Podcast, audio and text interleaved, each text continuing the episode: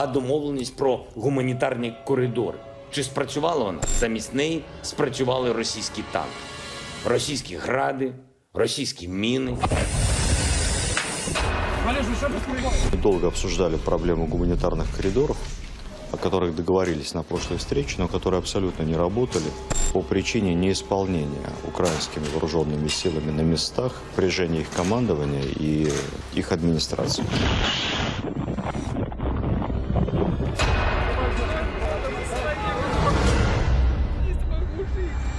La situation s'aggrave chaque jour.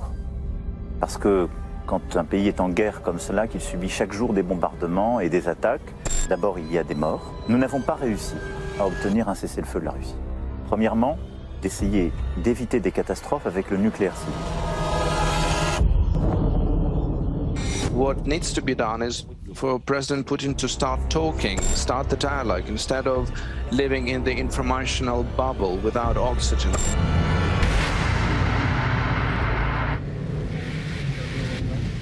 Είχαμε μια βομβιστική επίθεση στην πόλη Σούμι σε κτηριακό συγκρότημα στο οποίο κατοικούσαν οικογένειες αμάχων με αποτέλεσμα να έχουμε 18 νεκρούς. Από τα 18 αυτά άτομα πολλά είναι παιδιά.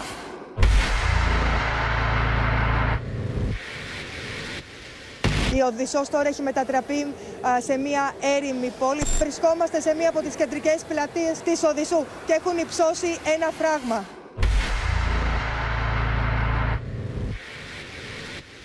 Το θερμόμετρο δείχνει μείον 3 βαθμούς Κελσίου και κάτω από συνθήκες ψύχους μέσα στη νύχτα, πρόσφυγες που μόλις έχουν περάσει τα σύνορα Ουκρανίας και Πολωνίας αναζητούν τρόπο για να ζεσταθούν.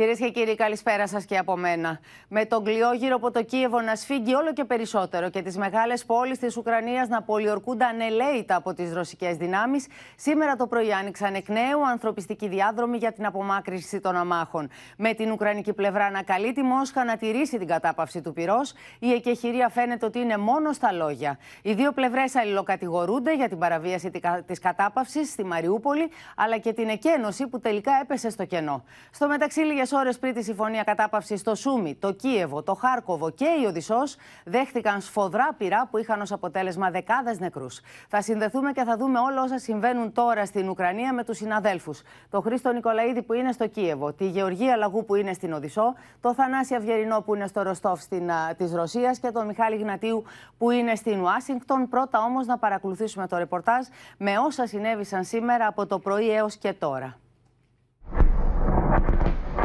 Το Σούμι στη βορειοανατολική Ουκρανία μετατρέπεται σε πεδίο μάχης.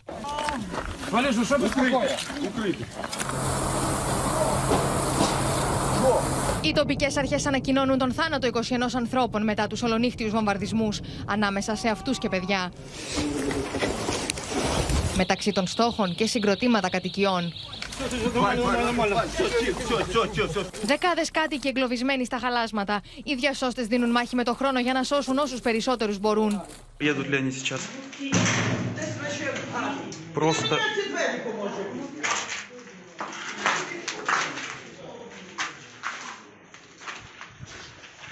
Утро начинается не с кофе. У меня вот окна повылетали. В подъезде я... Это, конечно, жесть.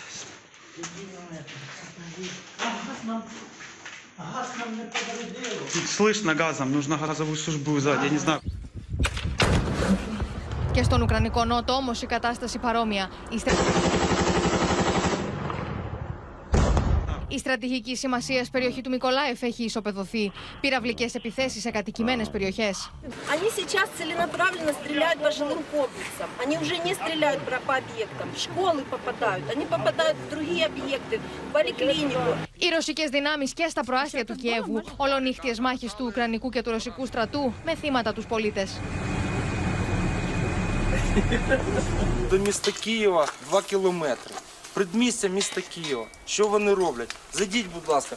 Тут жили двоє дітей маленьких чот- і двоє старих людей. Ну, сім'я з бабушкою, дідушкою. Ось ви бачите, що вони робили. Зайдіть. Η Μόσχα ανακοινώνει νέα προσωρινή κατάπαυση του πυρός σήμερα το πρωί, ώστε να ανοίξουν ανθρωπιστικοί διάδρομοι για εκατοντάδε χιλιάδε αμάχου σε Σούμι, Χάρκοβο, Τσερνίκιφ, Κίεβο και Μαριούπολη. Τα μάτια τη παγκόσμια κοινότητα στραμμένα στην απομάκρυνση των κατοίκων. Сьогодні має запрацювати гуманітарний коридор для міста Суми. Цей факт офіційно погоджений Міністерством оборони Росії у відповідному листі до Міжнародного комітету Червоного Христа. Αν και αρχικά φαίνεται ότι η κατάπαυση τηρήθηκε, γρήγορα το Ουκρανικό Υπουργείο Άμυνα κατηγόρησε τη Μόσχα για βομβαρδισμό αμάχων και παραβίαση τη εκεχηρία στην περιοχή τη Μαριούπολη. Мы долго обсуждали проблему гуманитарных коридоров, о которых договорились на прошлой встрече, но которые абсолютно не работали по причине неисполнения украинскими вооруженными силами на местах э, распоряжения их командования и э, их администрации. Була домовленість про гуманітарні коридори. Чи спрацювала вона? Замість неї спрацювали російські танки, російські гради, російські міни. Вони навіть замінували дорогу, яка, яку погоджували для підвезення продуктів і ліків для людей. Il y a un principe, c'est l'accès libre humanitaire partout.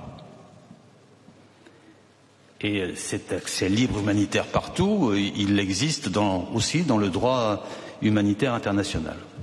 C'est ce principe-là qui doit être respecté et c'est ce principe euh, qui aujourd'hui est bafoué. Bottom line wounded.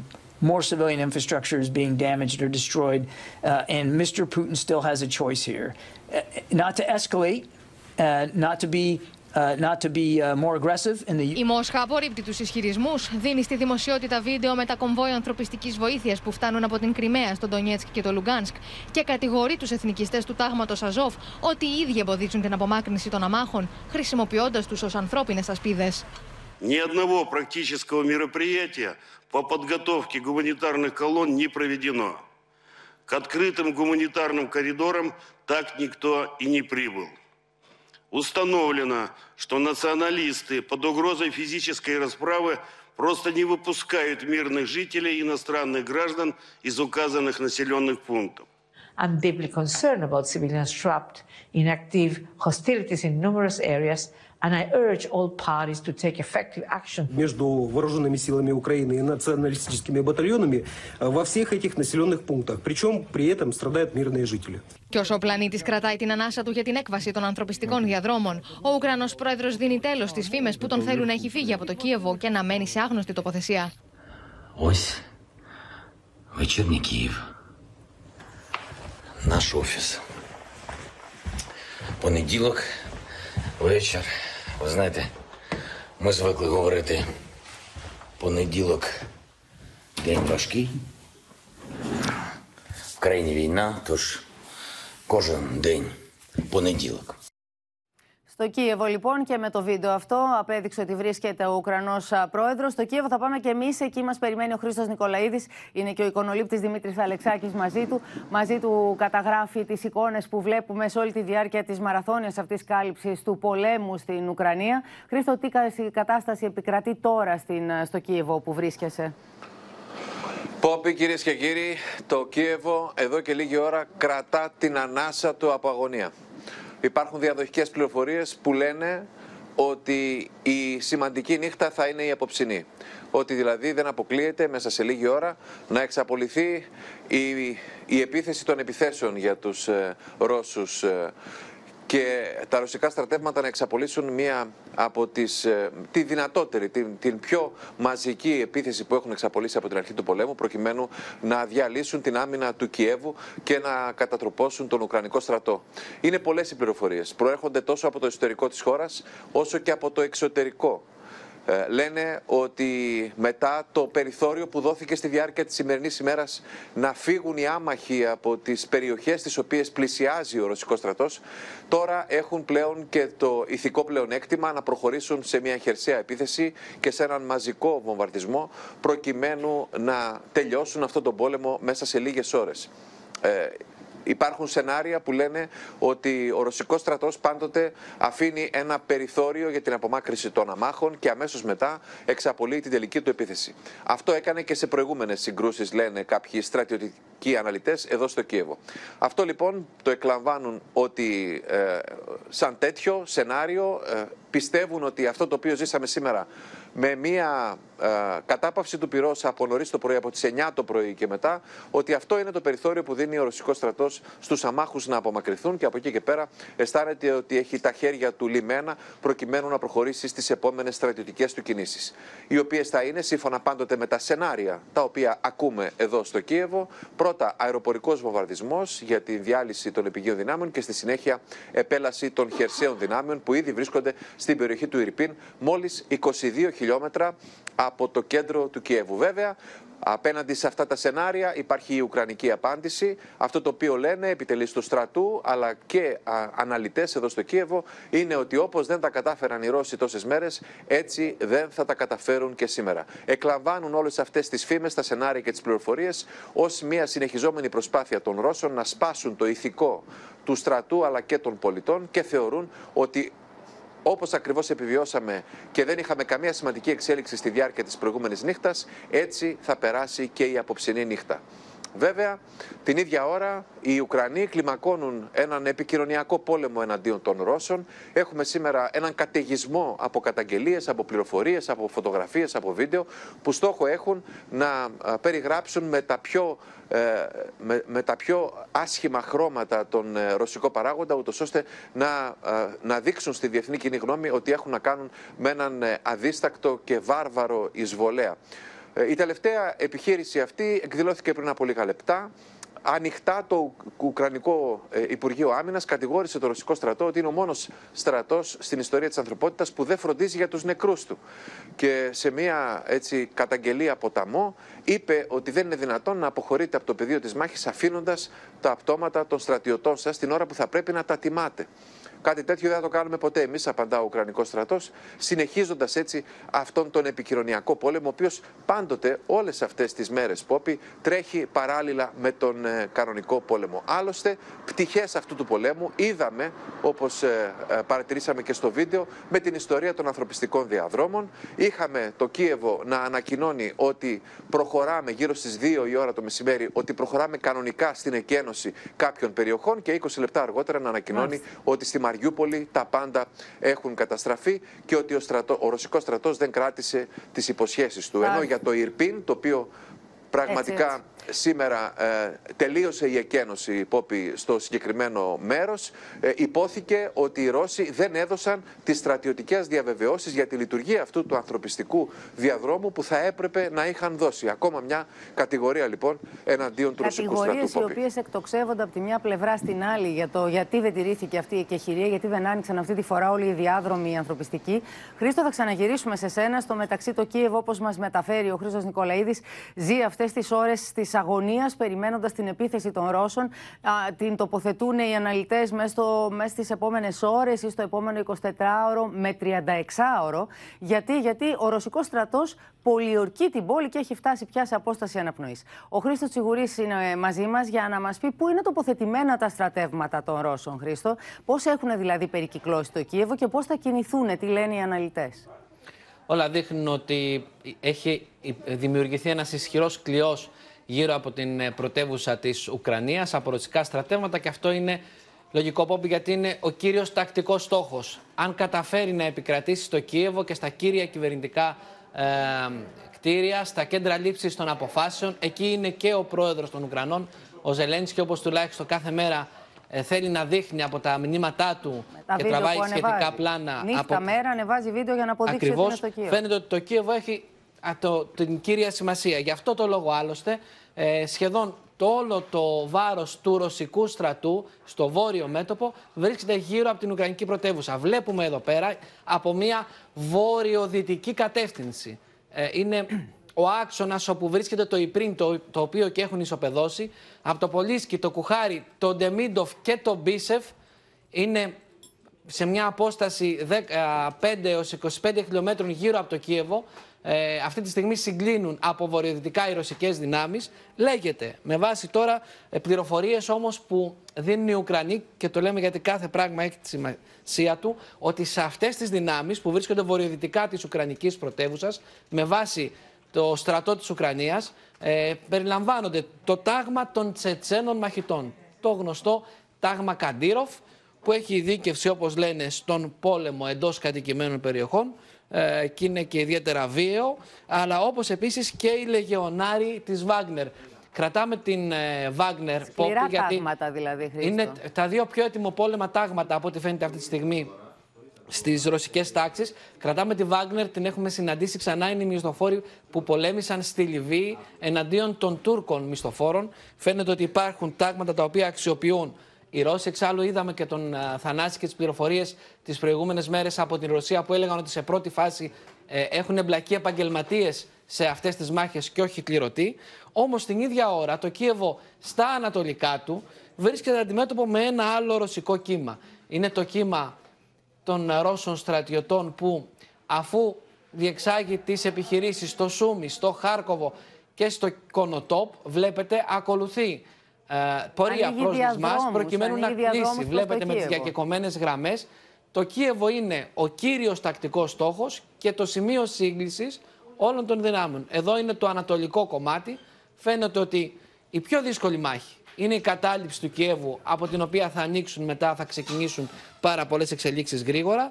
Και εκεί ακριβώς, στον πυκνό αστικό ιστό, φαίνεται ότι έχουν οχυρωθεί οι Ουκρανοί, προκειμένου να αντιμετωπίσουν τετράγωνο-τετράγωνο τους Ρώσους που θα επιχειρήσουν να καταλάβουν την πρωτεύουσά τους. Κάτι που οι ειδικοί λένε ότι δεν είναι καθόλου εύκολη υπόθεση, πόσο Με μάλλον αναλογία όταν... ένας προς έξι. Έτσι. Η στρατιωτική αναλογία Πόπη λέει ότι πρέπει έξι μαχητές να έχεις για να μπουν σε μια κατοικημένη περιοχή την οποία υπερασπίζεται ένας. Είναι ένα προς έξι αναλογία και βέβαια ε, Και μιλάμε για οπλισμένους κατοίκους, έτσι, πολίτες, οι οποίοι μάλιστα και εκπαιδεύονται στα όπλα για να τα χρησιμοποιούν σωστά. Θα το δούμε στη διάρκεια του δελτίου. Όλοι οι μας. υπερασπιστές προφανώς είναι εκεί. Ελπίζουμε να έχουν φύγει όσο των δυνατόν περισσότεροι άμαχοι, γιατί και αυτοί βρίσκονται σε διασταυρούμενα πυρά. Είναι όπως το λες. Να σε ευχαριστήσουμε πολύ, Χρήστο. Δεν είναι μόνο το Κίεβο. Δραματικές στιγμές ζουν και οι κάτοικοι στο Χάρκοβο. Ουκρανικά μέσα μεταδίδουν ότι από τους βομβαρδισμούς επλήγησαν περιοχές αμάχων, χτυπήθηκαν πολυκατοικίες και οδηγήθηκαν στα νοσοκομεία δεκάδες τραυματίες. Χθε το βράδυ, τέσσερι άνθρωποι σκοτώθηκαν από μία μόνο βίδα σε κτίριο κατοικιών. Το Χάρκοβο πολιορκείται. Συντρίμια παντού. This is what the power of Russian bombing can do to civilian areas of this city. This seat, this street completely and utterly devastated. Some of the buildings still on fire. Some of the people that we've spoke to literally walking around in a daze, unable to comprehend what has just happened. Σε αυτήν την πολυκατοικία τίποτα δεν θυμίζει την παλιά ζωή των κατοίκων. Όλα έχουν καταστραφεί. Οσμοί πολέμου παντού. Στους χθεσινοβραδινούς βομβαρδισμούς, τέσσερις άνθρωποι ανασύρθηκαν νεκροί από τα χτυπήματα σε 9όροφο κτίριο. Не знаю, мне слезы. Я военный, ну, бывший военный пенсионер. Мне слезы бегут. Жену осколком вчера поранила. В четверке лежит, четверки кое-как спаслись. Сейчас она там, я здесь. Пытаюсь что-то нав- наводить порядок какой-то. Το Χάρκοβο δεν έχει πέσει ακόμα, αλλά βρίσκεται πλέον σε στενό ρωσικό κλειό.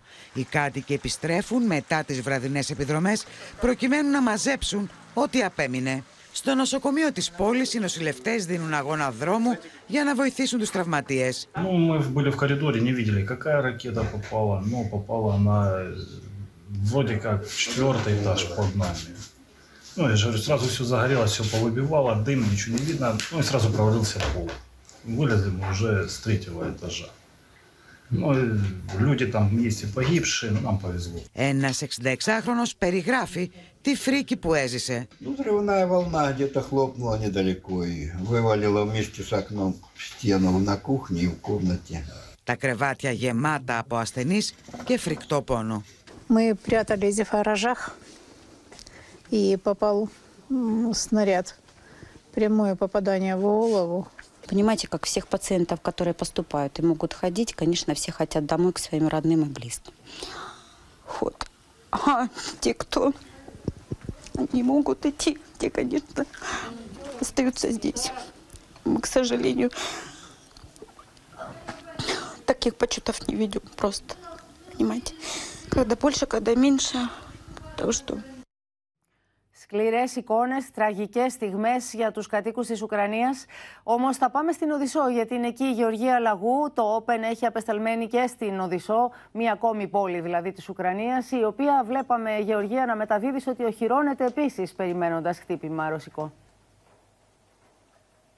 Ακριβώς, Πόπη, κυρίες και κύριοι, τα τελευταία 24 ώρα το Μαργαριτάρι, όπως αποκαλούν την κοσμοπολίτικη Οδυσσό της Μαύρης Θάλασσας, βρίσκεται στο στόχαστρο. Τα βλέμματα έχουν στραφεί εδώ, στην Οδυσσό. Εδώ στην Οδυσσό που κατοικούν αρκετοί ομογενείς, αρκετοί Ρωμιοί και όπου τα τελευταία 24 ώρα, Πόπη, κυρίες και κύριοι, αρκετοί είναι αυτοί που έχουν φύγει. Αυτό που αντικρίζει κανείς ερχόμενος εδώ στην ε, Οδυσσό, αφού καταφέρει καλύτερα να φτάσει. Να σας πω πως είναι πολύ δύσκολο το ταξίδι. Τα checkpoint, οι στρατιωτικοί είναι αρκετοί. Ήδη για να μπεις μέσα στην πόλη ε, πρέπει να σε ελέγξουν 4, 4 με 5 μπλόκα. Αυτό που αντικρίζεις είναι χαρακόμματα, οδοφράγματα. Μια πόλη που μυρίζεις μια, μια, μια πολεμική οσμή και επίσης μια πόλη που προετοιμάζεται για μια πολεμική σύραξη. Να σου πω πως ακόμα και κυβερνητικά κτίρια είναι μαντρωμένα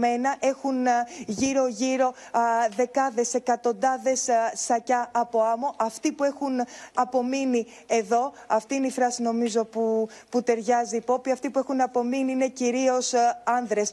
Βλέπεις ακόμα και έφηβα αγόρια να βρίσκονται κάτω στο λιμάνι της ε, Οδυσσού, να έχουν το βουνό από την άμμο και να, να, να προσπαθούν να γεμίσουν τα σακιά, τα τσουβάλια έτσι ώστε να τα φέρουν εδώ στο κέντρο της Οδυσσού και να οχυρώσουν πληρώσουν κάθε κτίριο, κάθε γειτονιά. Αυτήν την ώρα υπάρχει απόλυτη συσκότηση. Δεν ξέρω αν μπορείτε να το διακρίνετε. Νομίζω κατανοείτε τους ε, λόγους και υπάρχει εδώ και μια μισή ώρα από τις 6 ώρα απαγόρευση κυκλοφορίας. Είναι πολύ αυστηρή απαγόρευση κυκλοφορίας. Να σας πω πως ε, ομάδες από πολιτοφύλακες, ε, στρατιωτικούς, αστυνομικούς βρίσκονται σε κάθε κεντρικό σημείο, σε κάθε γειτονιά. Ελέγχουν τα πάντα, τσεκάρουν τα πάντα. Αυτό που φοβούνται και εδώ στην Οδυσσό όπως και στις υπόλοιπες ε, πόλεις είναι μήπως κάποιος ε, σαμποτέρ παρισφρήσει μέσα στην πόλη. Κάποιος ε, Ρώσος σαμποτέρ. Και επίσης η αγωνία τους είναι μετά τις σφοδρές μάχες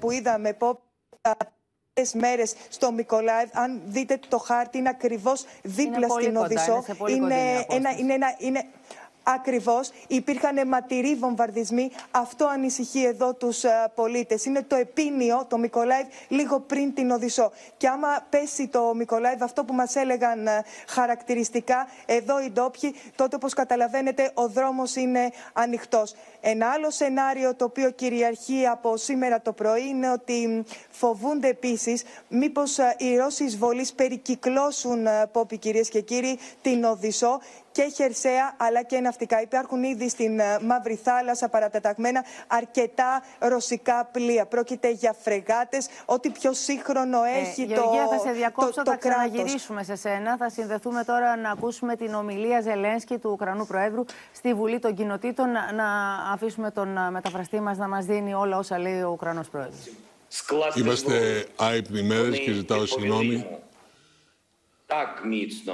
Βλέποντας μάλιστα όλη αυτή τη φρίκη γύρω μας, μας ζήτησαν να χαμηλώσουμε τη σημαία, να παραδώσουμε τα όπλα. Αποφασίσαμε να πολεμήσουμε. Με όλη μας τη δύναμη, τη δύναμη του λαού μας εναντίον των δυνάμεων κατοχής. Έχουμε απέναντί μας έναν Ατήλα,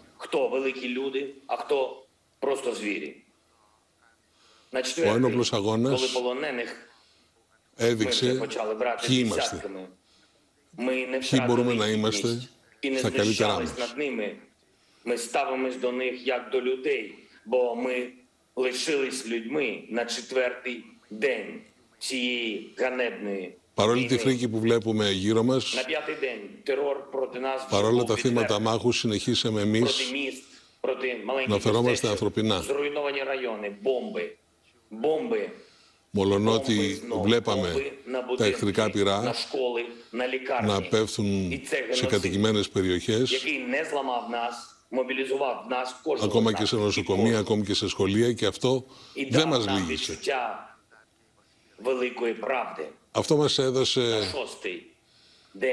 την αίσθηση της μεγαλύτερης αλήθειας την οποία υπηρετούμε. Οι ρωσικοί πύραυλοι έπληξαν τον Μπάμπιν Γιάρ, το μνημείο ενός τόπου Οδύνης, όπου δεκάδες χιλιάδες άνθρωποι πέθαναν κατά τη διάρκεια του πολέμου. Οι Ναζί ήταν υπεύθυνοι. Τώρα αυτό το μνημείο καταστράφηκε από ρωσικό πύραυλο. Είδαμε την 8η μέρα ρωσικές δυνάμεις να επιτίθενται σε εργοστάσιο πυρηνικής ενέργειας. Ποιος δεν καταλαβαίνει πόσο σημαντικό είναι αυτό.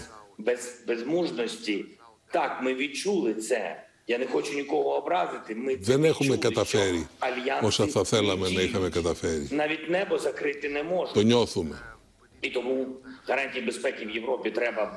Νιώθουμε ότι δυστυχώς η συμμαχία, οι συμμαχίες, οι σύμμαχοι δεν δουλεύουν πάντοτε με τον καλύτερο δυνατό τρόπο. Δεν αποφέρουν όσα θα μπορούσαμε να ελπίζουμε. Την δέκατη ημέρα ανασκουμποθήκαμε και συνεχίσαμε να πολεμάμε. Την ενδέκατη μέρα συνέχισαν να πλήττονται πόλεις από πυράβλους και οβίδες μεγάλου διαμετρήματος. Και συνειδητοποίησαμε ότι ένα μεγάλο κομμάτι αυτού του λαού είναι ήρωες. Ενήλικες, ανήλικα παιδιά, υπερήλικες. Υπολογίζουμε σε πάνω από 10.000 τους Ρώσους νεκρούς, περιλαμβανομένου ενός στρατηγού και αυτό μας δίνει ελπίδα ότι κάποια στιγμή αυτοί που πρέπει να αναλάβουν τις ευθύνες τους θα αναλάβουν τις ευθύνες τους και δει έναντι ποινικών δικαστηρίων. Ένα απόσπασμα λοιπόν από την ομιλία Ζελένσκι αυτή την ώρα στη Βουλή των Κοινοτήτων. Τον ακούμε να περιγράφει όσα έχουν γίνει στις 10 ημέρες του πολέμου, αφήνοντας βεβαίως και τις εχμέ του για το πώς λειτουργεί η συμμαχία του με τη Δύση. Είπε ότι δεν φέρνει πάντα τα καλύτερα αποτελέσματα. Και όλα αυτά ενώ είχαμε και νέα κατάρρευση της εγκεχηρία για την απομάκρυνση των αμάχων από τη Μαριούπολη, αλλά και τις ρωσικές και τις ουκρανικές αρχές να ρίχνουν η μία την ευθύνη στην άλλη. Είναι η τέταρτη φορά τις τελευταίες ημέρες που παραβιάζεται η κατάπαυση του πυρός με τους κατοίκους των μεγάλων πόλεων να ζουν σε άθλιες συνθήκες. Σύμφωνα με την Ουκρανία, ένα κοριτσάκι 6 ετών πέθανε στην πολύπαθη Μαριούπολη από αφυδάτωση. Καθώς εδώ και ημέρες οι πολεμικές επιχειρήσεις έχουν προκαλέσει σοβαρά προβλήματα στο δίκτυο υδροδότησης. Για τέταρτη φορά μέσα σε τέσσερις ημέρες η συμφωνία για κεχηρία στη Μαριούπολη με σκοπό την απομάκρυνση 200.000 αμάχων καταραίει. Οι Ρώσοι κατηγορούν τους σκληροπυρηνικούς Ουκρανούς ότι δεν τήρησαν ξανά τη συμφωνία. Οι Ουκρανικές αρχές από την πλευρά τους κατηγορούν τους Ρωσόφωνους ότι παραβίασαν τη συμφωνία για προσωρινή κατάπαυση του πυρός, βομβαρδίζοντας σημεία όπου θα περνούσαν άμαχοι. Δημοσιεύουν μάλιστα βίντεο από ντρόουν που δείχνουν άρματα μάχης να κινούνται στους δρόμους της πόλης για να αποδείξουν τους ισχυρισμούς τους. Μέσα στα συντρίμια μικρά παιδιά τυλιγμένα με κουβέρτες για να ζεσταθούν. Οι κάτοικοι της πόλης χωρίς νερό και τροφή, εγκλωβισμένοι σε μια πόλη φάντασμα. Σύμφωνα με την Ουκρανική πλευρά, ένα εξάχρονο κορίτσι, η μικρή Τάνια, έχασε τη ζωή της από την έλλειψη νερού. Маріуполі вперше за десятки років вперше, мабуть, з часів вторгнення нацистів від зневоднення померла дитинка.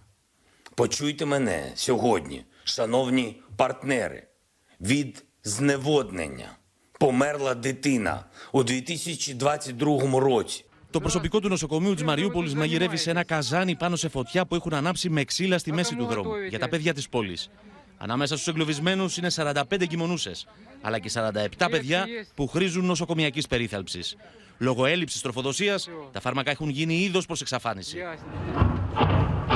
Το βράδυ της Δευτέρας, η Μόσχα ανακοίνωσε νέα κατάπαυση του πυρός για σήμερα από τις 9 το πρωί, με την οποία έχει συμφωνήσει και η Ουκρανική πλευρά.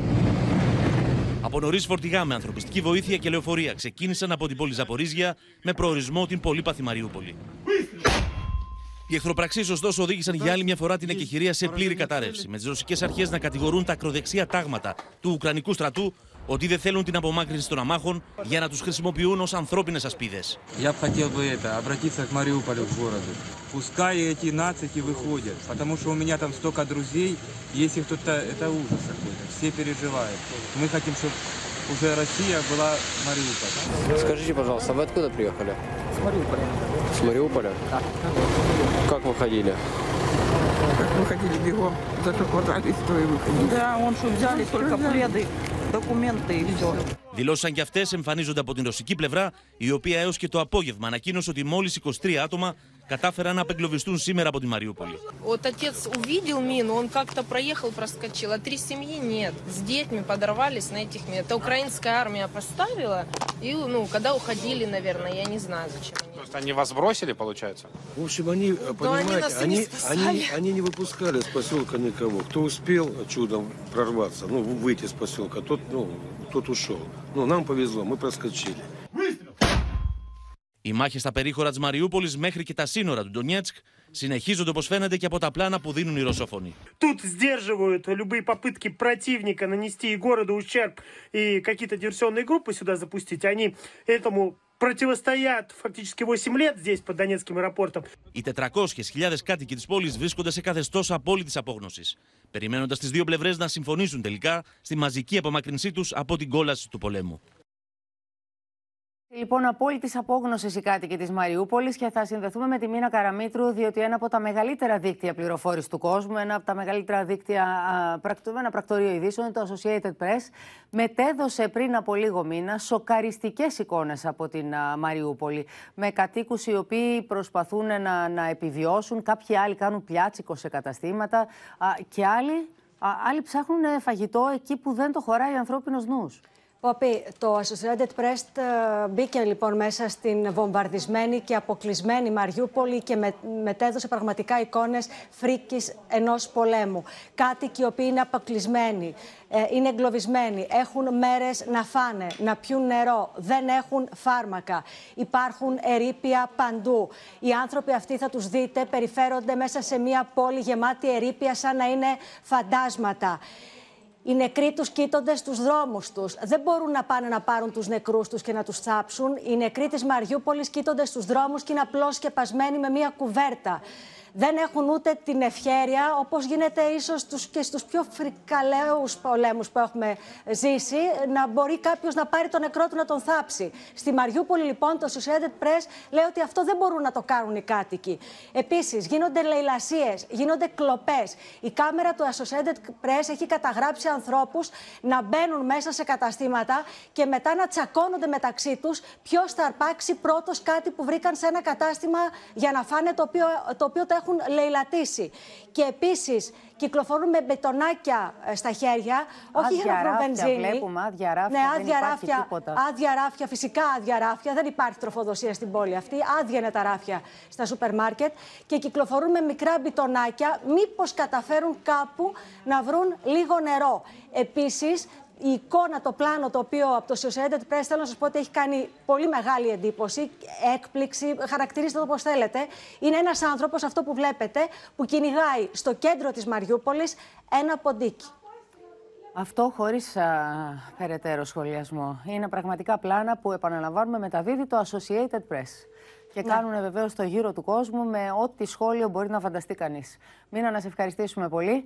Όσο λοιπόν οι Ρώσοι α, κάνουν σφοδρές επιθέσεις κατά των Ουκρανικών πόλεων, τόσο η Δύση, η Ευρώπη και η Αμερική προσπαθεί να επιβάλλει και άλλες κυρώσεις για να τον σταματήσει, να αναχαιτήσει αυτή την ορμή του. Πριν από λίγο, ο Biden, ο Αμερικανός πρόεδρος, ανακοίνωσε εμπάργκο της Αμερικής στα καύσιμα, σε πετρέλαιο αλλά και φυσικό αέριο από τη Ρωσία. Να ακούσουμε ένα απόσπασμα από τα όσα είπε. Today, I'm announcing the United States is targeting the main artery of Russia's economy. We're banning all imports of Russian oil and gas and energy. That means Russian oil will no longer be acceptable at U.S. ports, and the American people will deal another powerful blow to Putin's war machine. This is a move that has strong bipartisan support in Congress and I believe in the country. Americans have rallied support have rallied to support the Ukrainian people and made it clear we will not be part of subsidizing Putin's war.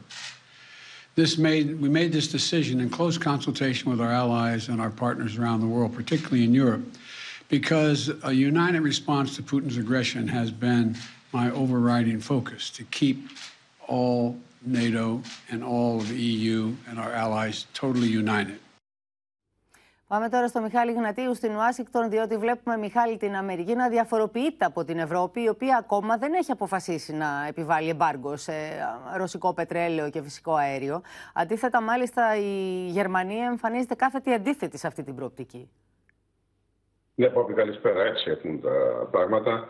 Ε, πριν αναφερθώ στον κύριο Πάιντεν, να πω ότι αυτή τη στιγμή καταθέτουν στο Κογκρέσο οι, οι αρχηγοί των μυστικών υπηρεσιών, όλοι οι υπόποι, και λένε σοβαρά πράγματα. Θα επανέλθουμε όμως σε αυτό. Πάμε πρώτα στον κύριο Μπάιντεν. Άλλαξε λοιπόν την απόφαση του. Ε, θυμάσαι, είχε αποφασίσει να μην συμπεριλάβει στις Αμερικανικές κυρώσεις στο εμπάρκο στις εισαγωγές πετρελαίου, φυσικού αερίου και άνθρακα. Άλλαξε την απόφαση και ανακοίνωσε σήμερα στη ομιλία του προς τους Αμερικανούς πολίτες ότι επιβάλλει τις παραπάνω κυρώσεις στο πλαίσιο του στόχου, όπως είπε, να καταστήσει υπεύθυνη τη Ρωσία για τον απρόκλητο και αδικαιολόγητο πόλεμό της κατά της ε, Ουκρανίας. Να πούμε ότι χθες πραγματοποιήθηκαν συσκέψεις του Λευκό Οίκο μέχρι αργά το βράδυ υπόπη για το συγκεκριμένο θέμα και την τελική απόφαση την έλαβε ο πρόεδρος Μπάιντεν, όπως συμβαίνει πάντα. Το είχε συζητήσει με τον πρόεδρο Μακρόν, τον καγκελάριο Σόλτς και τον πρωθυπουργό της Βρετανίας. Κατάλαβε την δυσκολία που έχουν, δεν υπήρχε πρόβλημα. Ε, ε, προχώρησε ο ίδιος, ε, συμφωνήθηκε να προχωρήσουν σήμερα οι Ευρωπαίοι σε κυρώσεις αντίον αρκετών Ρώσων ολιγαρχών και να ακολουθήσουν μετά, μετά από ένα διάστημα και αυτοί με τις κυρώσεις στον ενεργειακό το τομέα. Ο κ. Πάιτερ είπε ότι πήραμε την πιο ουσιώδη, έτσι τη χαρακτηρίζει απόφαση εναντίον της ρωσικής οικονομίας. Ε, θεωρεί ότι είναι τεράστιο πλήγμα και στην πολεμική βιομηχανία του κ. Πούτιν και στην οικονομία της Ρωσίας σταματούμε, όπως είπε χαρακτηριστικά, να χρηματοδοτούμε τον πόλεμο του Πούτιν. Ε, είπε ότι πήρε την απόφαση σε συνεργασία με τους συμμάχους, είπε ότι είναι απόλυτα ενωμένοι όλοι οι σύμμαχοι και οι εταίροι, είπε ότι δεν είναι έτοιμοι αρκετοί από τους εταίρους και ο συμμάχους μας να ενωθούν μαζί μας. Κάνουμε ένα βήμα που δεν μπορούν να κάνουν οι υπόλοιποι, αλλά επέμενε να λέει ότι είμαστε ενωμένοι ε, στην πίεση προς τον Πούτιν και την οικονομική του μηχανή ε, και έκανε και μια αναφορά ότι οι σύμμαχοι μας Ευρωπαίοι πρέπει να μειώσουν την εξάρτησή τους από τη Ρωσία και το πετρέλαιό της. Ε, είπε και κάποια στιγμή ότι αυτό είναι ένα επώδυνο βήμα για τον ο Πούτιν, αλλά όπως είπε θα επηρεάσει και την οικονομία μας, την αμερικανική οικονομία. Θα έχει επιπτώσει και σε εμάς, είπε, το είπα από την πρώτη στιγμή, σας το ξαναλέω, έπρεπε να κάνουμε αυτό το, το βήμα και συμφωνεί μαζί μας και το Κογκρέσο. Εδώ, αν μου επιτρέπεις να σημειώσουμε ότι ήταν η πίεση του Κογκρέσου που τον ανάγκασε να αλλάξει την μιλημένη απόφασή του ε, και να ανακοινώσει σήμερα την απόφαση για το εμπάρκο. Έκανε διάφορες αναφορές ε, ε, για να τονώσει το ηθικό των συμμάχων είπε ότι και ο Υπουργός Εξωτερικών και ο στρατηγός Μίλη, ο αρχηγός των ενόπλων δυνάμεων, είναι στα σύνορα για να στηρίξουν τους συμμάχους και είμαστε πλήρως αφοσιωμένοι, είπε στο άρθρο 5 της Συμμαχίας. Όλα αυτά που βλέπουμε να κάνουν οι Αμερικανοί το τελευταίο διάστημα, διάστημα δεν είναι για να υποστηρίξουν στρατιωτικά την ε, Ουκρανία, αλλά ε, ετοιμάζονται στην περίπτωση κατά την οποία ο κύριος Πούτιν θα επιχειρήσει το αδιανόητο να ενοχλήσει μια χώρα μέλος ε, του ΝΑΤΟ. Mm-hmm. Από εκεί και πέρα ε, κρατάμε ότι πιστεύει πως θα είναι το μεγαλύτερο θύμα στη ρωσική οικονομία, το οποίο όμως θα επηρεάσει και την Αμερική, την Αμερικανική οικονομία. Θα υπάρχει κόστος, είπε και εδώ στις ΗΠΑ. Σας το είπα από την αρχή ότι θα επηρεάσει και τον Αμερικανικό λαό. Όταν μίλησε για πρώτη φορά για τη ρωσική εισβολή, είπα ότι η υπεράσπιση της ελευθερίας θα κοστίσει. Θα κοστίσει και σε εμάς επίσης στις ΗΠΑ. Να τονίσουμε στο σημείο αυτό ότι και οι Ρεπουμπλικάνοι είναι μαζί του στο θέμα του εμπάρκο. Ήταν ξεκάθαροι από την αρχή υπόπτη. Ε, τα υπόλοιπα, αν έχουμε χρόνο, θα τα πούμε αργότερα. Θα τα πούμε και στη συνέχεια. Ναι, ναι. ευχαριστήσουμε πολύ, ναι, ναι. Μιχάλη. Ναι. Μένουμε στο θέμα του εμπάργκο, διότι μετά την Αμερική, μετά τον Biden και η Βρετανία θα ακολουθήσει τον ίδιο δρόμο. Εμπάργκο δηλαδή, σε φυσικό αέριο αλλά και ρωσικό πετρέλαιο. Η Αλεξία Τασούλη έχει περισσότερα. Έτσι μετά τις Ηνωμένες Πολιτείες και ο Βρετανός Πρωθυπουργός ανακοίνωσε πριν από λίγο ότι σταδιακά θα σταματήσουν οι ρωσικές εισαγωγές πετρελαίου και πετρελαϊκών προϊόντων από την Ρωσία. Είπε ότι ε, όλοι πρέπει να δουν και πρέπει να δουν ότι πρέπει να κόψουμε την εξάρτηση από το ρωσικό πετρέλαιο και το φυσικό αέριο, ακόμη και αν αυτό είναι δύσκολο. Αυτό θα γίνει σταδιακά μέχρι το τέλος του 2022. Έκανε μάλιστα και σχετική ανάρτηση πριν από λίγα λεπτά ο Βρετανός Πρωθυπουργός, λέγοντας σε ένα ακόμη οικονομικό πλήγμα στο καθεστώς Πούτιν μετά την παράνομη εισβολή στην Ουκρανία, το Ηνωμένο Βασίλειο θα απομακρυνθεί από την εξάρτηση από το ρωσικό πετρέλαιο καθ' όλη τη διάρκεια του έτους, βασιζόμενο στο αυστηρό πακέτο διεθνών οικονομικών κυρώσεων. Και θυμίζω, Πόπι, ότι οι εισαγωγές του ρωσικού πετρελαίου καλύπτουν το 8% της ζήτησης από τη Βρετανία. Να σε ευχαριστήσουμε πολύ. Με συνέντευξή του στο Αμερικανικό τηλεοπτικό δίκτυο ABC, ο Ουκρανός πρόεδρος Ζελένσκι δήλωσε πως διαθέτει πιθανές λύσεις για τους όρους που θέτει η Ρωσία προκειμένου να τερματίσει την επίθεση στα Ουκρανικά εδάφη. Ο Ζελένσκι παράλληλα δήλωσε απογοητευμένος από την στάση του ΝΑΤΟ, τονίζοντας ότι πλέον δεν έχει μεγάλες προσδοκίες για την ένταξη της χώρας του στη συμμαχία. Απ' την άλλη, ο Γενικός Γραμματέας του ΝΑΤΟ προειδοποιεί πως η κατάσταση μπορεί να βγει εκτός ελέγχου αν η πολεμική σύγκρουση περάσει στα σύνορα της Ουκρανίας και επεκταθεί στην Ευρώπη.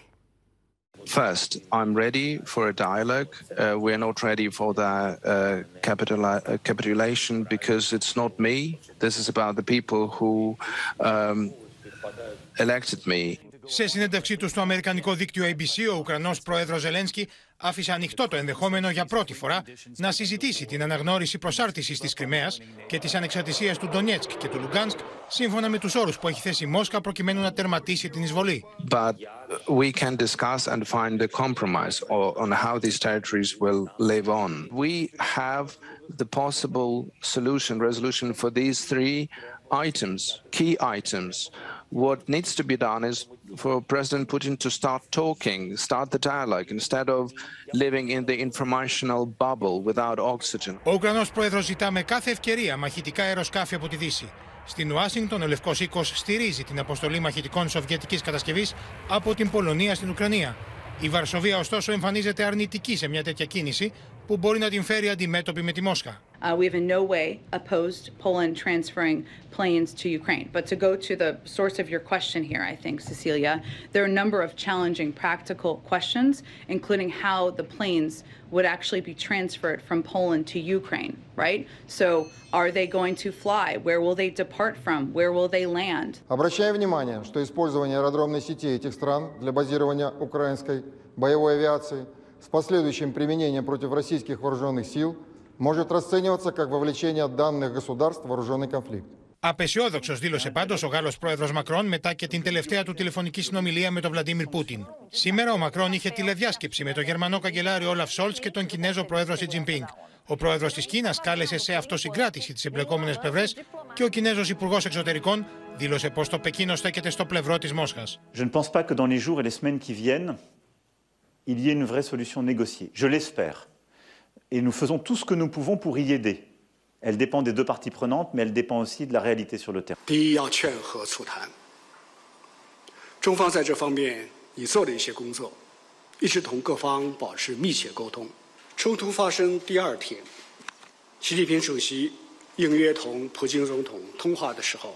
Από τη Ρήγα τη Λετωνία, χώρα μέλο του ΝΑΤΟ, Γενικό Γραμματέα τη Συμμαχία, έσπευσε να προσφέρει στήριξη στι χώρε τη Βαλτική απέναντι στη Ρωσία. The suffering we now see in Ukraine is horrific.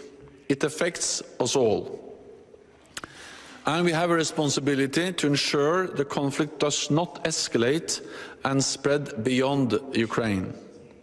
That would be even more dangerous, destructive, and even more deadly.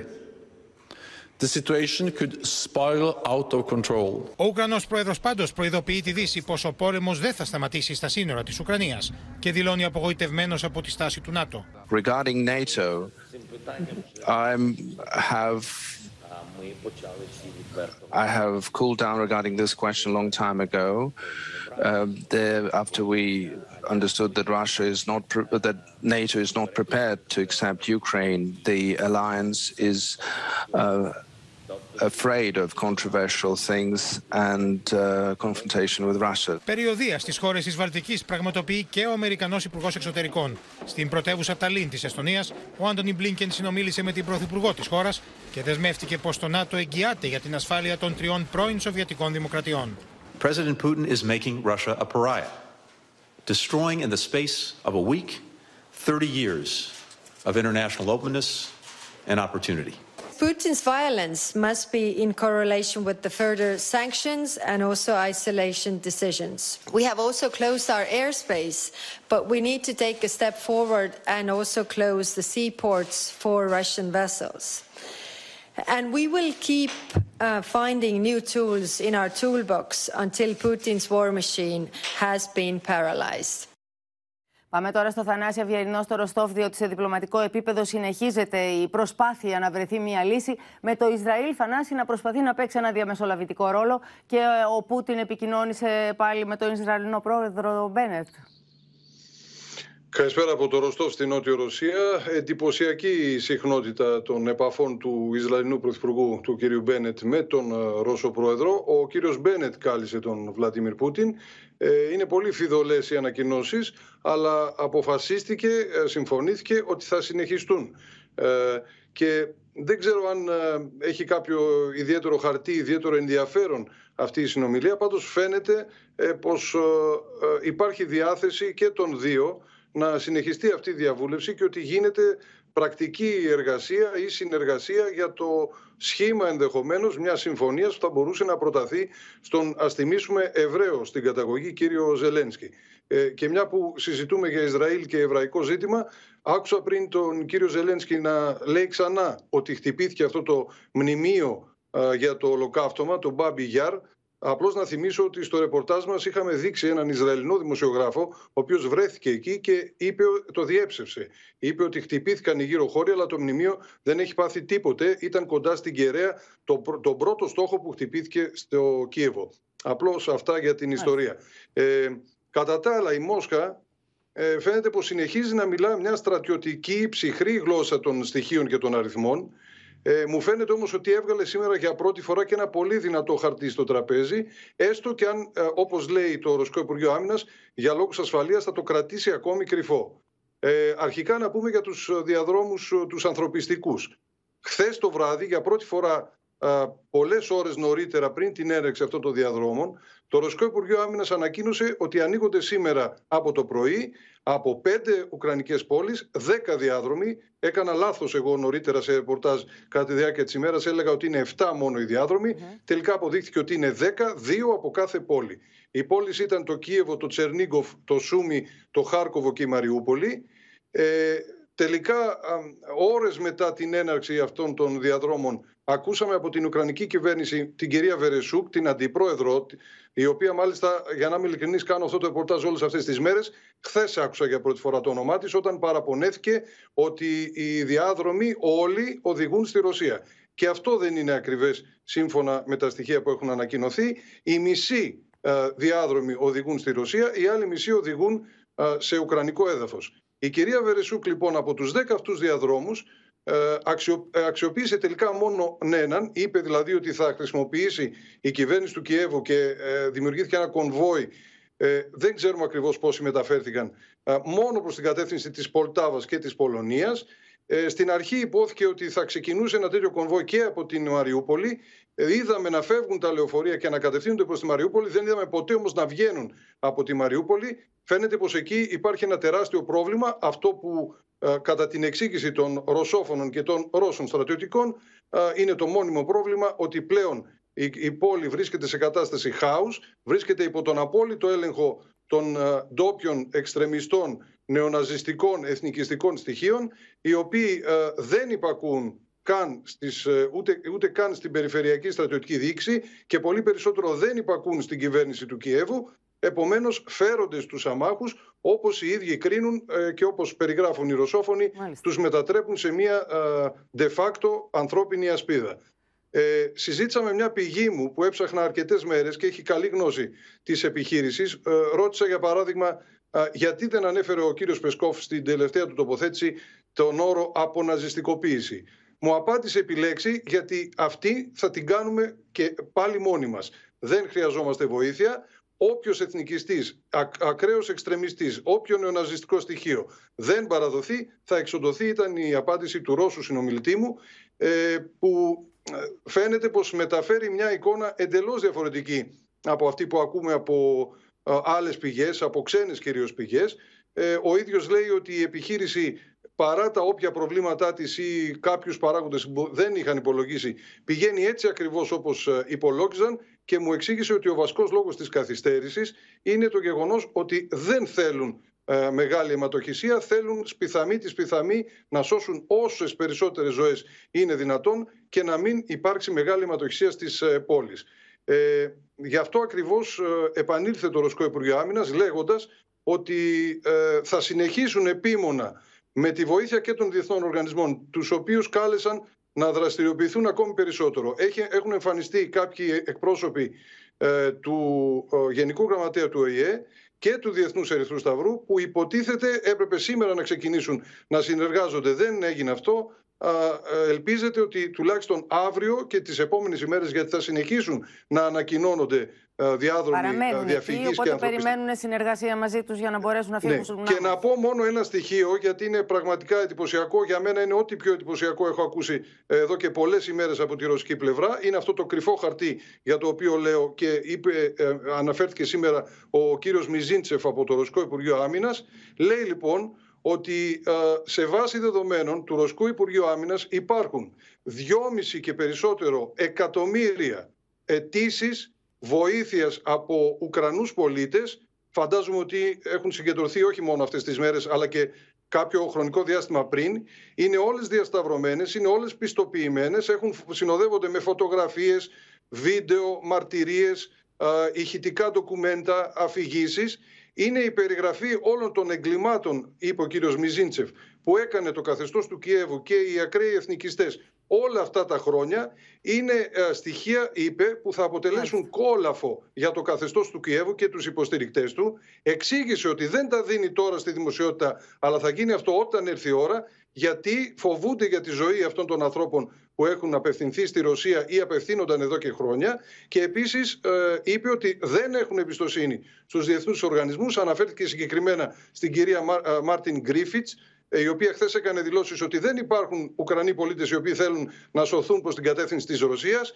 Είπε ο, ο, κύριος Μιζίντσεφ ότι θα μετανιώσει για τα λόγια της αυτά, αυτά όταν δει τα στοιχεία που θα δημοσιευτούν. Είχα πει στην αρχή αυτού του ρεπορτάζ ότι ετοίμαζαν οι Ρώσοι κατά πληροφορίες μου ένα είδο διεθνούς δικαστηρίου. Και φαίνεται πως ε, το παζλ σιγά σιγά συμπληρώνεται. Μάλλον αυτά τα στοιχεία, αυτή η βάση δεδομένων αφορά αυτή τη διαδικασία που θα ακολουθήσει, εάν βέβαια πετύχουν τους στόχους τους έτσι όπως τους ανακοινώνουν. Αυτά λοιπόν σχεδιάζουν ε, από τη ρωσική πλευρά, όπως μας τα, μας τα μετέφερε ο Θανάσης Αυγερινός. Τα ίδια βεβαίως, Θανάση, κάνει και η Δύση και η Βρετανία αλλά και η Ισπανία. Μιλούν ήδη για ειδικά δικαστήρια, μιλούν ήδη για εγκλήματα πολέμου, τα οποία είναι υποδιερεύνηση από την άλλη πλευρά. Από την πλευρά δηλαδή της Ουκρανίας προς την Ρωσία. Εγκλήματα που διέπραξε η Ρωσία στον πόλεμο αυτό και στην εισβολή στην Ουκρανία.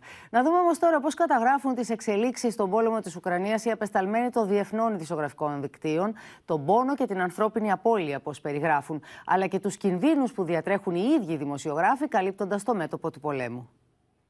Eight houses here that have been flattened utterly flattened. There were about six people from one family who died here. Three of them were children, one of about 12 years old, the other one, I think, was a, also an older teenager. Unbelievably, a couple of civilians survived. The people that we've been talking to who are picking through the rubble and you've got to remember, this is an entirely residential area. It's filled with farmhouses and homes. Uh, they say that they're now reduced to trying to find just any documents or any um, bits of possessions for the one of the men who managed to survive. One, but look at what these bombs have done, and they, they, the people who, and I think it follows a pattern of an increasing number of civilians and civilian targets. Where the, uh, the Ukrainian military are in full control.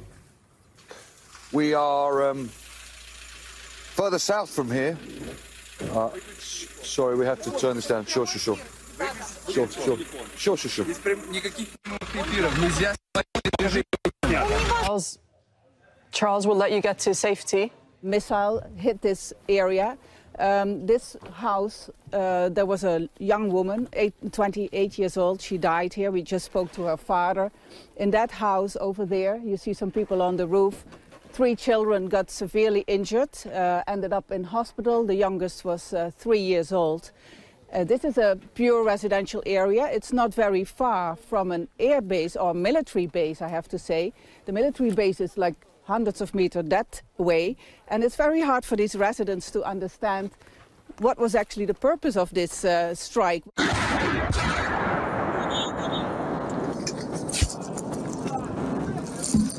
It's it's very close. It was just on top of us. Everybody on the ground. Everybody on the ground there. Bomb very close to us just fell down. Everybody's on the ground. Everybody's on the ground here. And this very close. It's like just a few meters away.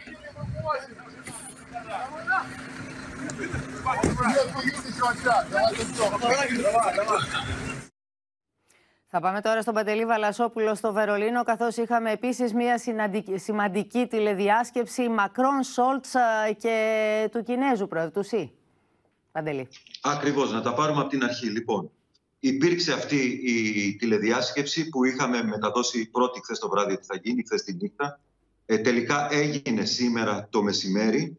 Ε, ήταν πάρα πολύ σημαντική γιατί βλέπουμε και μία στροφή της Κίνας αυτή τη στιγμή. Θα πω γιατί βλέπουμε τη στροφή της Κίνας. Να πω ότι πρώτα, σύμφωνα με την ε, ανακοίνωση της καγκελαρίας, συμφώνησαν και οι τρεις να ενώσουν τις δυνάμεις τους για να υπάρξει διαπραγμάτευση, για να υπάρξει διάλογος. Το συμφώνησαν και οι τρεις. Επίσης και οι τρεις είπαν ότι πρέπει να υπάρξουν ανθρωπιστικοί διάδρομοι που, λει- που θα λειτουργήσουν. Γιατί μέχρι στιγμής έχουν δει ότι δεν λειτουργούν αυτοί οι διάδρομοι για διάφορους λόγους. Ένας από τους λόγους που είπε και ο πρόεδρος Μακρόν ήταν ότι οι περισσότεροι οδηγούσαν προς τη Ρωσία. Συμφώνησαν λοιπόν Κίνα, Γερμανία και Γαλλία ε, ανθρωπιστική βοήθεια και να συνεχίσουν μαζί και οι τρεις τις ε, προσπάθειες για διπλωματική λύση. Στη συνέχεια θα υπάρξει στενή, λένε, συνεργασία των τριών Υπουργών Εξωτερικών. Τι λέει τώρα η Κίνα που νομίζω ότι είναι σημαντικό σύμφωνα με όσα μετέδωσε η κινέζικη τηλεόραση. Σε αυτή λέει τη συνάντηση ο Κινέζος Πρόεδρος κάλεσε σε αυτοσυγκράτηση όλα τα μέρη. Είπε ότι είναι βαθύτατα ανήσυχος για την κατάσταση στην Ουκρανία. Ζήτησε και από τα δύο μέρη να στηρίξουν διαπραγματεύσεις, να υπερπαιδήσουν τις δυσκολίες και να έχουν διάλογο. Μέχρι να υπάρξει αποτέλεσμα. Για να αποφύγουμε, λέει, μεγαλύτερη ανθρωπιστική κρίση και στο τέλος είπε ότι η Κίνα λυπάται βαθύτατα γιατί άλλη μία φορά ξέσπασε ένας πόλεμος στην Ευρώπη. Βλέπουμε λοιπόν ότι αυτή τη στιγμή, σύμφωνα με όσα λέει η κρατική τηλεόραση της Κίνας, ο κύριος ε, πρόεδρος της Κίνας δηλώνει πολύ ανήσυχος, δεν παίρνει κάποιο μέρος, μιλάει για διαπραγματεύσεις που πρέπει να γίνουν, δηλώνει την ανησυχία της Κίνας για όλα αυτά. Να πούμε ότι μέχρι πριν λίγες ημέρες η Κίνα είχε άλλη στάση. Τώρα φαίνεται ότι και η Κίνα θέλει να μπει στο παιχνίδι αυτό των διαπραγματεύσεων. Γιατί, Γιατί προσπαθούν να το εξηγήσουν εδώ στη Γερμανία. Λένε οι αναλυτές ότι γίνεται προσπάθεια για να πιστεί ο Κινέζος πρόεδρος. Γιατί έχει συμφέρον η Κίνα από την παγκόσμια οικο- οικονομία. Εάν αρχίσουν όλα αυτά τα προβλήματα από την πολεμική σύραξη και κυρίως από τις κυρώσεις, ε, επηρεάζεται η παγκόσμια οικονο- η οικονομία, άρα επηρεάζεται μακροχρόνια και η Κίνα. Η Κίνα ε, έχει συνέπειες στην οικονομία της χωρίς να συμμετέχει σε αυτό το πόλεμο. Θα έχει συνέπειες, γι' αυτό είναι προς το συμφέρον της Κίνας αυτή τη στιγμή και αυτό βλέπουν οι Κινέζοι ότι κάτι πρέπει να γίνει. Δεν μπορεί να συνεχιστεί αυτή η κατάσταση γιατί θα έχουν και αυτοί μεγάλο πρόβλημα εάν συνεχίσει αυτή η κατάσταση στη διεθνή οικονομία. Τώρα να σου πω για το θέμα του πετρελαίου, ε, γιατί έχουμε και κάποιες νεότερες δηλώσεις.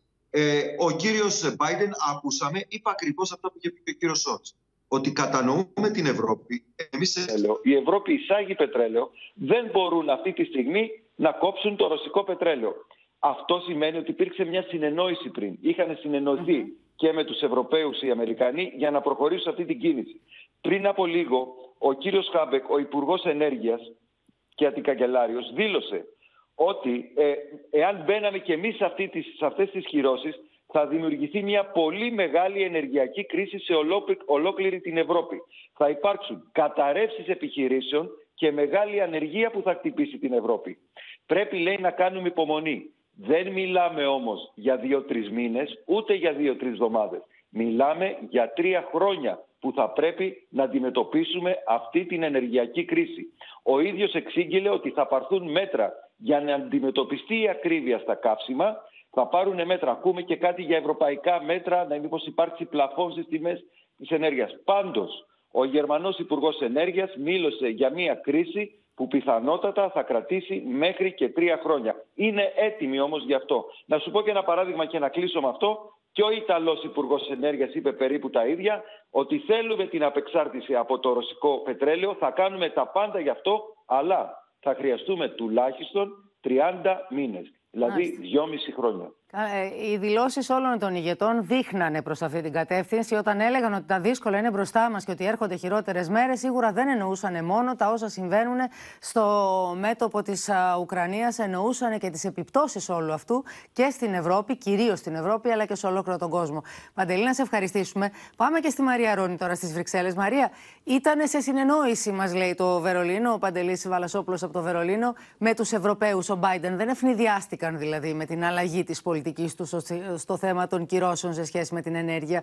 Τι λένε λοιπόν στην Ευρώπη, Έτσι και κυρίως τι πρόκειται να γίνει. Θα, θα μείνουν απέναντι, θα μείνουν στην απόφασή τους να μην επιβληθεί εμπάργκο ή όχι; Προς το παρόν όχι. Δεν εξετάζουν κυρώσεις κατά της Ρωσίας στον τομέα της ενέργειας παρά μόνο σε βάθος χρόνου. Και αυτό γιατί κάποιες χώρες εξαρτώνται σημαντικά από τη ρωσική ενέργεια. Και δεν είναι μόνο η Γερμανία, είναι και η Ιταλία, η Αυστρία, η Ουγγαρία, η Τσεχία, η Φιλανδία και άλλες χώρες. Επίσης η Ευρωπαϊκή Ένωση προμηθεύεται από τη Ρωσία το 45% του φυσικού αερίου και το 25% του πετρελαίου της.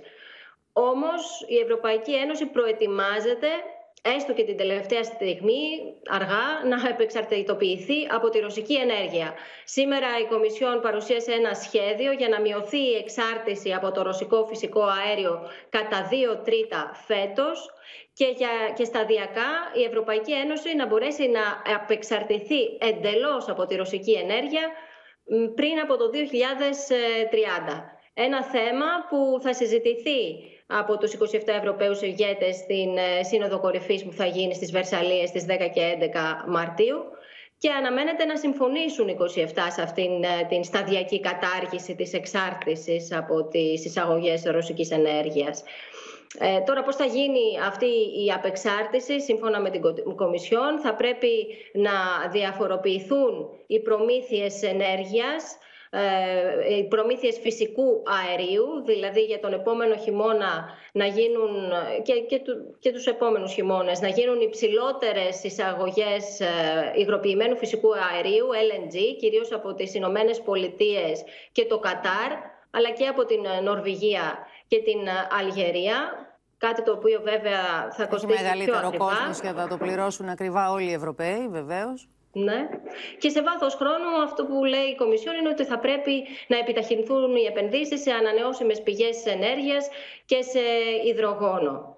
Τώρα, για να μετριαστεί ο αντίκτυπος... ακριβά και αυτή η μετάβαση είναι επίσης πολύ ακριβή υπόθεση που θα την επομιστούν οι Ευρωπαίοι; Και οι τιμές στην ενέργεια αυξάνονται και θα συνεχίσουν να αυξάνονται. Και η Κομισιόν πρότεινε σήμερα κάποια μέτρα για να μετριαστεί αυτός ο αντίκτυπος ε, της αύξησης των τιμών στους λογαριασμούς των οικοκυριών και των επιχειρήσεων. Ε, θυμόμαστε όλη την εργαλειοθήκη που πρότεινε ε, το φθινόπωρο. Την επεκτείνει αυτή την εργαλειοθήκη η Κομισιόν, δίνει τη δυνατότητα ε, στα κράτη-μέλη μεταξύ άλλων να ρυθμίζουν τις τιμές της ενέργειας, θα μπορούν να βάλουν ένα ανώτατο όριο στην τιμή της ηλεκτρικής ενέργειας, για παράδειγμα, και προβλέπει και άλλες άμεσες ενισχύσεις ε, σε επιχειρήσεις και φορολογικές ε, ελαφρύνσεις. Μάλιστα. Να σε ευχαριστήσουμε Μαρία. Θα τα ξαναπούμε στη διάρκεια και του δελτίου αλλά και της ενημερωτικής εκπομπής που ακολουθεί. Όλες αυτές οι εξελίξεις οδήγησαν σε ένα νέο ράλι τιμών του πετρελαίου το οποίο ξεπέρασε τα 130 δολάρια το βαρέλι καταγράφοντας αύξηση πάνω από 7% σε ένα 24ωρο. Οδηγήθηκε σε αυτό το ράλι η απόφαση. Βεβαίως ήταν το όχημα των ΗΠΑ να κλιμακώσει το πακέτο κυρώσεων προς τη Ρωσία, που πάντως αντιστοιχεί σε μονοψήφιο ποσοστό των εισαγωγών των ΗΠΑ της Αμερικής σε αργό πετρέλαιο. Δεν συμβαίνει το ίδιο με την Ευρώπη, όπως ακούσαμε και όπως θα δούμε και στο ρεπορτάζ. Η Ευρώπη εξαρτάται από τη Ρωσία για το 1 τρίτο και πλέον των αναγκών της σε πετρέλαιο, γεγονός που την εμποδίζει να προχωρήσει σε αντίστοιχο εμπάργκο. Σταδιακή επεξάρτηση έως το τέλος του 2022 ανακοίνωσε και το Ηνωμένο Βασίλειο. Σε νέο ράλι της τιμής του Brent που ξεπέρασε τα 130 δολάρια το βαρέλι, καταγράφοντας αύξηση πάνω από 7% σε ένα 24ωρο, οδήγησε η απόφαση των Ηνωμένων Πολιτειών να προχωρήσουν σε εμπάργκο του ρωσικού πετρελαίου. Η Ρωσία είναι ο τρίτος μεγαλύτερος παραγωγός πετρελαίου στον κόσμο μετά τις Ηνωμένες Πολιτείες και τη Σαουδική Αραβία. Η Ευρώπη είναι ο μεγαλύτερος πελάτης του ρωσικού πετρελαίου στον κόσμο, με το 48% των ρωσικών εξαγωγών να τροφοδοτούν τη γυραιά Ήπειρο, κυρίως τη Γερμανία και την Ολλανδία. Στις Ηνωμένες Πολιτείες κατευθύνεται μόλις το 1% των εξαγωγών ρωσικού πετρελαίου, ενώ το 31% πάει στην Κίνα. Τα δεδομένα της Αμερικανικής εισαγωγής εξάρτηση ό,τι αφορά τις εισαγωγές αργού πετρελαίου ε, από τη Ρωσία δεν μπορούν να συγκριθούν σε σχέση με τις αντίστοιχες ε, εξαρτήσεις που έχει η ευρωπαϊκή οικονομία. Η Αμερική έχει ελάχιστα ποσοστά εξάρτησης από τη Ρωσία ως κομμάτι και των εισαγωγών και ως τμήμα και της τελικής κατανάλωσής της σε σχέση περίπου με το ευρωπαϊκό ανάλογο μέσον όρο. Η τελική κατανάλωση της Ευρωπαϊκής Ένωσης των 27 σε πετρέλαιο εξαρτάται κατά 27% από τις εισαγωγές από τη Ρωσία και κατά 8% από το Καζακστάν, το οποίο όμως φτάνει στην Ευρώπη μέσω του ρωσικού δικτύου αγωγών. Έτσι, άμεσα ή έμεσα, η Ευρωπαϊκή Ένωση εξαρτάται από τη Ρωσία για το 1 τρίτο και πλέον των αναγκών της σε πετρέλαιο. The painful reality is that we are still very much dependent on Russian gas and Russian oil. And if we now would force European companies uh, to quit doing business with Russia, that would have um, enormous ramifications uh, around Europe, including Ukraine, but also around the world. Η Μεγάλη Βρετανία ανακοίνωσε σταδιακή απεξάρτηση από το ρώσικο πετρέλαιο. Το Ηνωμένο Βασίλειο θα απεξαρτηθεί σταδιακά από το ρωσικό πετρέλαιο μέχρι το τέλος του 2022. Αυτή η μετάβαση θα δώσει στην αγορά, τους επιχειρηματίες και την εφοδιαστική αλυσίδα αρκετό χρόνο για να αντικαταστήσει τα ρωσικά προϊόντα που αντιστοιχούν στο 8% της βρετανικής ζήτησης. Στην αγορά υπάρχει εδώ και μέρες άτυπο μποϊκοτάζ. Η Shell, που αγόρασε την Παρασκευή ποσότητα ρωσικού πετρελαίου με έκπτωση 28 δολάρια το βαρέλι, αναγκάστηκε να ζητήσει συγγνώμη και να ανακοινώσει σήμερα την πλήρη απόσυρσή της από τη ρωσική αγορά μετά τις αντιδράσεις. Μου λένε ότι η Shell αγόρασε διακριτικά ρωσικό πετρέλαιο χθες. Μια ερώτηση προς τη Shell. Δεν μυρίζει ουκρανικό αίμα το ρωσικό πετρέλαιο για εσάς; Ζητάμε συγγνώμη. Τα κέρδη από το ρωσικό πετρέλαιο θα πάνε σε ειδικό ταμείο για την ανακούφιση των ανθρώπων που δοκιμάζονται στην Ουκρανία. Σταματάμε άμεσα να αγοράζουμε ρωσικό πετρέλαιο και κλείνουμε όλα τα πρατήρια στη Ρωσία.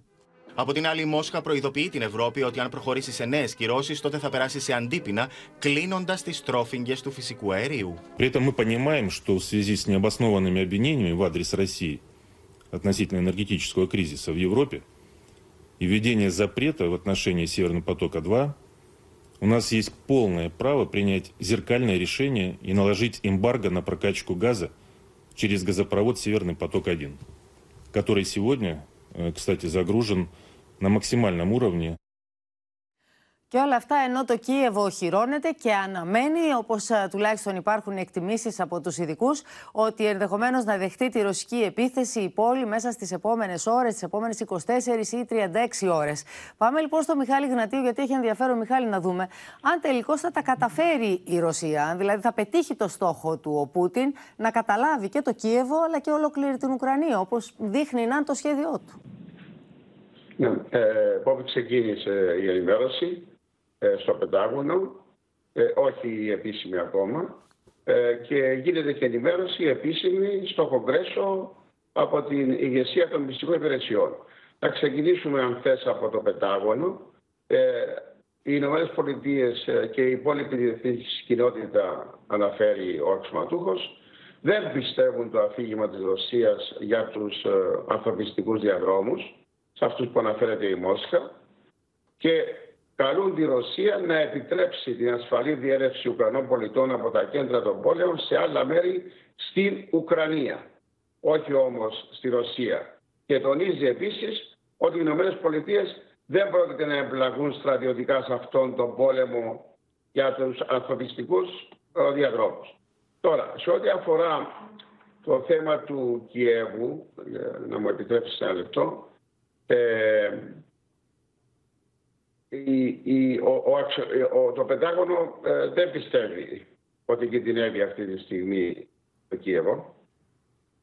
Λέει επίσης ότι μεγάλο μέρος του εναέριου χώρου της Ουκρανίας, βόρεια αλλά και νότια αλλά και βόρεια, βρίσκεται κάτω από, από τρόπος του Λέγιν, είπε μια ομπρέλα της Ρωσίας, αλλά μέσω των πυράβλων εδάφους αέρος και επιμένουμε να λέμε ότι οι Ρώσοι δεν έχουν επιτύχει αεροπορική υπεροχή έναντι της Ουκρανίας.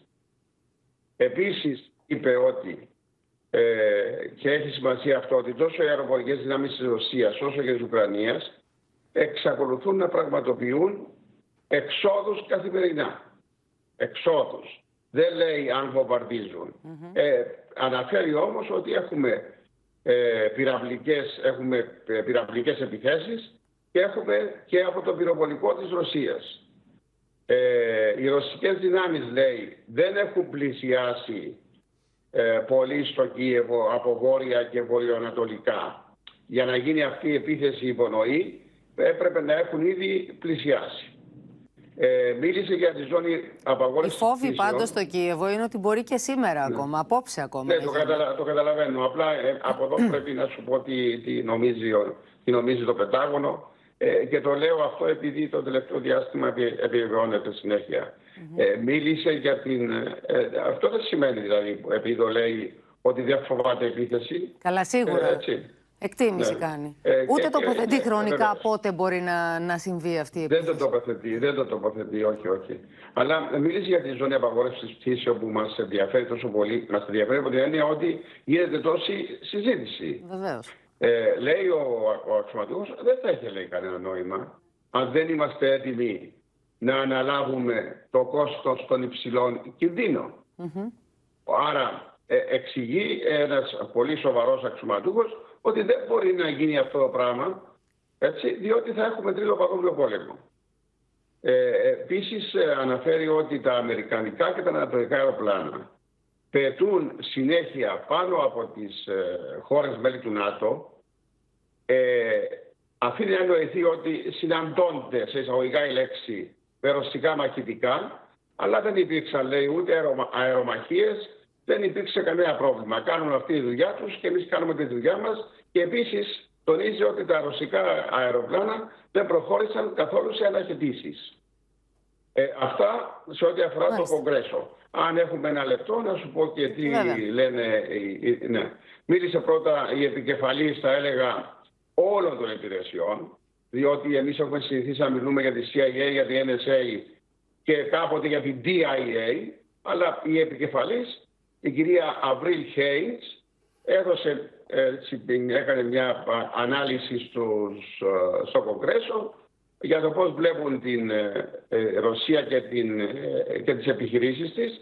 Λέει ότι για μας δεν είναι σαφές αυτή τη στιγμή ότι η Ρωσία θα συνεχίσει να επιδιώκει το σχέδιό της για την κατάληψη ολόκληρης της Ουκρανίας. Άρα Πόπη αφισβητεί ότι η Ρωσία μπορεί να, μπορεί να επιχειρήσει να υλοποιήσει το αρχικό σχέδιο για κατοχή της Ουκρανίας. Τι βλέπουν λοιπόν; Λέει μάλιστα, είναι, είναι πολύ σημαντικό αυτό που λέει, αφισβητεί. Ε, λέει ότι για να γίνει αυτό απαιτεί πολλούς στρατιωτικούς πόρους που αυτή τη στιγμή δεν τους έχει η Ρωσία. Βαριά κουβέντα, όπως καταλαβαίνετε. Ε, επίσης ε, πιστεύει, είναι η αρχηγός ορδομιστικών υπηρεσιών είπαμε, ότι ε, ε, ε, λόγω των στρατιωτικών της αποτυχιών, αυτό αναφέρει κατά λέξη, και της σκληρής αντίστασης από τους Ουκρανούς, η, η Ρωσία αλλάζει τους σχεδιασμούς της και πιστεύει όμως ότι θα χρησιμοποιήσει από εδώ και πέρα πολύ σκληρές τακτικές. Τι σημαίνει αυτό, σημαίνει αυτό που λέει το Πεντάγωνο, ότι θα χτυπάει ανεξέλεκτα πια και με πολύ πιο βίαιο τρόπο βεβαίως εννοεί ε, ε, βομβαρδι, ε, βομβαρδισμούς με πυράβλους. Τους είδαμε και χθες. Σε πολλές πόλεις είχε βομβαρδισμούς χθες. Και υπονοεί ότι θα ξεκινήσει και η πολεμική αεροπορία. Μάλιστα. Λοιπόν, έχουν και πολύ... Θέλω να σου πω, ναι, ναι. Ναι, θέλω να σου πω ότι η ίδια κυρία πιστεύει ότι η Ρωσία δεν, ε, δεν μπορεί ούτε επιθυμεί ούτε μπορεί μια άμεση σύγκρουση με τις, με την, με τις Ηνωμένες Πολιτείες. Ε, να σε ευχαριστήσουμε πολύ, πολύ ενδιαφέροντα και σήμερα όσα μας είπες. Ε, να παρακολουθήσουμε τώρα ένα βίντεο το οποίο μεταδίδει το Sky News. Ο αναλυτής του Sky News α, αναλύει πώς είναι τοποθετημένα τα στρατεύματα τα ρωσικά και κυρίως πώς γίνονται οι επιθέσεις στις πόλεις που στοχεύουν οι ρωσικές δυνάμεις. Let's take a look then at what's going on in the south of the country now. And we want to focus in on Mariupol up there to the east. Now, um, this city has been under bombardment for days now, hasn't it, from Russian forces. It is still in Ukrainian control. But are we seeing a change of strategy as far as the Russians are concerned towards civilians in places like Mariupol? So we may be. The, the thing that's been clear from the start is Russian forces will come out of Crimea and, and head east to link Russia to Crimea by, by land. That fight initially was focused on the Ukrainian military. What we're seeing now are very clear signs of the Russians directing force not at the military, but at the civilian population. So turning off power, water and food supplies, shelling residential areas, and has become very clear in Mariupol, shelling these evacuation routes. This doesn't appear to be an accident. This is about ratcheting up the pressure on Ukrainian government by directly targeting the civilian population. So we're going to see more of that, you think? We should expect to see more of that, yes. OK, and let's take a look at some of the other port cities as well, because we've got Kherson, which is in Russian hands. We also have Odessa, which is in Ukrainian hands for the time being, but again, uh, Russian forces advancing on Odessa. Why are these port cities so important? So the assessment remains that Russia would come out of Crimea, turn east to close the coast by connecting to Russia and go west to Odessa. If they're successful in that and they own all the ports on the Black Sea, they isolate the Ukrainian economy from the sea. And Ukraine exports a great deal of agricultural produce, particularly wheat, and also a lot of things like uh, uranium ore and titanium ore. The Ukrainian economy relies on access to the sea, and, and Russia if it heads on this current trajectory, is trying to remove that. So the south and the ports very important, but also to the north, the capital Kiev, again, crucial here, are still um, under Ukrainian control, but, but Russian forces are moving in. How vulnerable is Kiev, do you think, today? What we are clearly seeing, and this has been unfolding ever since day one, are Russian forces moving on Kiev as the political centre of gravity. And these advances, as you're indicating here, are about getting around the edge of the city, perhaps trying to encircle it. What we're seeing now is fighting on the cities that are outside Kiev and on the, on the outskirts of Kiev. What we should expect to see over the coming days is the sort of tactics we've seen in places like Kharkiv and Sumy beginning to appear on, on Kiev to put pressure on the government. And, and overall, what should we be looking out for in Ukraine over the next few days? So I think we're going to see three things uh, uh, unfold concurrently over the next few days, and they're all about putting pressure on the Ukrainian government. The first is the, the attempt to complete that um, movement in the south to disconnect the economy from the sea and to take uh, uh, Odessa. The second is the, is the second is the movement on the government in, in Kiev. That's some days away now, but that's likely to ratchet up. And the third will be dialing up the pain on the civil population deliberately in order to try and get Kiev uh, to sue for peace. Μία ανάλυση λοιπόν του Sky News για το πώς κινούνται οι Ρώσοι σε σχέση με τις α, μεγάλες πόλεις της Ουκρανίας και γιατί θέλουν να καταλάβουν όλα το παραθαλάσσιο μέτωπο, α, δεξιά δηλαδή και αριστερά, ανατολικά και δυτικά της Κρυμαίας. Πάμε στην Αλεξία Τασούλη γιατί είχαμε άλλη μια σημαντική επικοινωνία Μακρόν με Ζελένσκι. Ο Γάλλος και ο Ουκρανός πρόεδρος συνομίλησαν Αλεξία. Σωστά. Πριν από λίγο είχαμε μια ανακοίνωση από την Γαλλική Προεδρία και σύμφωνα με την οποία ο πρόεδρος της Γαλλίας, Εμμανουέλ Μακρόν, είχε μια εκτενή τηλεφωνική συνομιλία με τον ε, πρόεδρο της ε, Ουκρανίας, ε, Βολοντίμιρ Ζελένσκι. Κράτησε περίπου μια μισή ώρα. Σύμφωνα λοιπόν με τη Γαλλική Προεδρία, η ατζέντα της συνομιλίας αφορούσε για την δημιουργία των ανθρωπιστικών διαδρόμων. Ενώ πριν από λίγο ο πρόεδρος της Ουκρανίας, ο κ. Ζελένσκι, ανέβασε και ένα σχετικό tweet λέγοντας ότι διατηρεί διατηρώ ένα συνεχή διάλογο με τον Εμμανουέλ Μακρόν.